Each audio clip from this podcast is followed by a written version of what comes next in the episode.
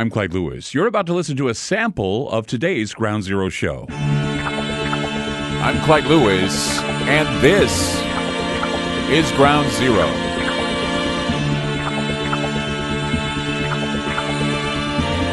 The numbers to call tonight 503 225 0860.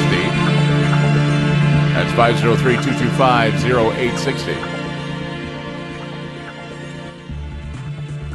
So, for many of you who've listened to my show for a long time, I've always made the statement, one of the statements I make, and I make several, times when I want to rely on these little witticisms, uh, what Ron calls Clyde speak, I often fall into these sayings or words, and I do word salad, and just something I do because I, you know, I have a, I want, I want to create art with my words. I want to try and be more picturesque in my speech. I guess because I was reading Reader's Digest when I was a kid or something. I, don't know what's going on with that. But anyway, I'm just saying that I've always made statements that seem to stick out. And one of them is about zombies. I've always said that zombies are great motivators in graveyards. And what I mean is, is that you will most certainly run if a zombie were to meet you in the cemetery. I mean, they make you run if you saw them anywhere, right? But well, it seems as though that you know, it, it, like for example, if you were, let's say, if you've fallen into a grave in a cemetery, a dark cemetery, late at night, you fall into a grave, and you say to yourself, "How am I going to get out of this hole?" There's another guy in there with you says, "I don't know. I haven't been able to get out either." You'd be clawing your way out of there so fast, wondering, you know, how am I going to get out of here? I'm going to be attacked by a zombie. They're coming to get you, Barbara. It's it's the same. It's the same thing. It's it, and uh, what's funny is that the Centers for Disease Control they have the same attitude. The Centers for Disease Control have learned that if you can't get people to take their lethal vaccinations, if you can't get people to pay attention, all you need to do is convince a few people that zombie apocalypse, the big zombie apocalypse, could take place, and voila, you have motivated a few fearful people to demand a shot to avoid turning into the brain eating undead. However, now there are arguments that if you do take the shot, you'll have your DNA reprogrammed, and then who knows what will happen to you years from now. You can be a zombie then, too. It's all about the zombie apocalypse. It's back again with a vengeance. The CDC, the reason, uh, uh, the reason why I'm saying this is because the CDC has again reposted their blog about how we should all prepare for the zombie apocalypse in the future. The blog first appeared in 2011. It's been making the rounds on the internet again. Somebody said, You should talk about this. I'm going, I talked about it a long time ago. But it, but now it seems more, I guess, you know, relevant because we're all getting the shot. It's becoming more relevant because we're all sick. We're all getting, you know, and, and like I said, this was 2011 when it came out. Prepare for the zombie apocalypse, and then it caused stir. It caused a lot of paranoia, and then of course, you know, The Walking Dead comes out, and everybody's like, "Oh my God, zombies are everywhere!" Right? Ali S. Khan. Ali S. Khan was the author of the blog entry about the zom- about the zombie apocalypse on the CDC website. Now the whole site takes on the zombie apocalypse, and they're very serious about this. They're not kidding. And, there's a de- debate on whether or not the, the entry is satirical, maybe a little bit. I don't know. But the opening statement, the opening statement there says quite clearly, "quote that you may laugh about it now, but when it happens, you will be glad that you prepared." Remember, this was first posted in 2011, and now it's making the rounds, rounds again. Ali S. Khan, CDC website, writes that you may laugh about it now, but when it happens, you'll be glad that you're prepared. See, the report goes on, and, and it goes into great detail about how the zombie apocalypse would begin and how the sick and dying would roam the street, infecting all that come in contact with them. There are checklists, there are scary facts about being ready to be relocated to government camps, and even leaving dying family members behind that didn't take the time or care to vaccinate against diseases. Back then, it was the flu. Now, it's COVID 19. Prepare the bodies, put the toe tags on the bodies, and leave them in the gutter. This is the future. I mean, this is the second time. Second time this blog and this post that the CDC has made the rounds on the internet. And like the zombies it speaks of, it's come back from the dead to warn us of the very real possibility that the dead can and will eventually walk the earth. I know. Hold on. I, I know it sounds crazy. But if you'll permit me a minute, there are some very scary stories that have emerged out of mad science that could definitely have you question whether or not we are on the verge of living on a planet of zombies.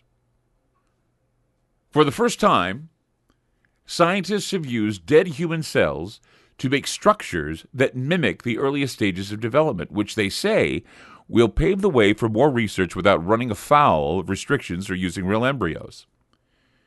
Two papers were published yesterday in the journal Nature that detail how two teams of scientists independently made these structures. They stress that their work is only for research, not reproduction, but it likely will pose new ethical questions.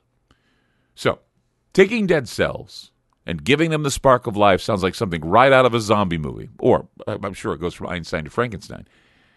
Jun Wu is a stem cell biologist at the University of Texas Southwestern Medical Center. And in the paper that I was reading, is studying early human development is really difficult. It's basically a black box, meaning it's an unknown. Wu's team used embryonic stem cells, and the second team used reprogrammed or resurrected skin cells to produce balls of cells that resemble one of the earliest stages of human development. These balls, called blastocysts,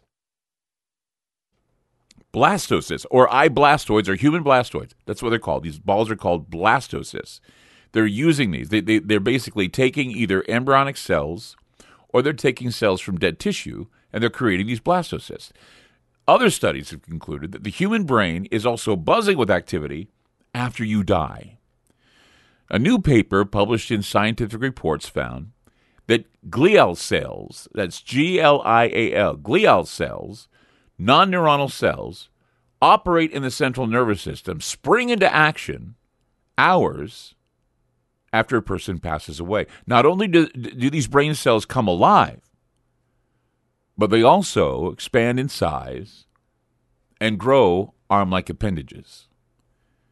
Study author Jeffrey Loeb, who heads neurology and rehabilitation at the University of Illinois Chicago's uh, College of Medicine, noted that his team's findings may come as a surprise to many people, including other researchers in this field. Most studies, and this is what Loeb said, he said, most studies assume that everything in the brain stops when the heart stops beating. But this is not so. Loeb continues to say that our findings will be needed to interpret research on human brain tissues. He says we just haven't quantified these changes until now. He also stressed that the post mortem activity wasn't too surprising, as glial cells are inflammatory and their job is to clean things up after brain injuries like oxygen deprivation or stroke. The peculiar trait resulted in glial cells being nicknamed the zombie gene. Interesting, right? They call it the zombie gene because the when you die, your your uh, neurocells continue to thrive and they grow appendages and they're trying to clean up the mess that is the uh, damaged brain that you have when you're when you have brain death. So why are they doing this? Why why are they trying to regenerate these cells? Why are they trying to bring these cells back to life in some Dr. Frankenstein type way? Well, the findings will have huge implications for past and future studies involving brain samples. Until now, scientists who use brain tissue to, to research new treatments and potential cures for neurological disorders such as autism and Alzheimer's disease, they didn't take into account that the post-mortem cell activity happens.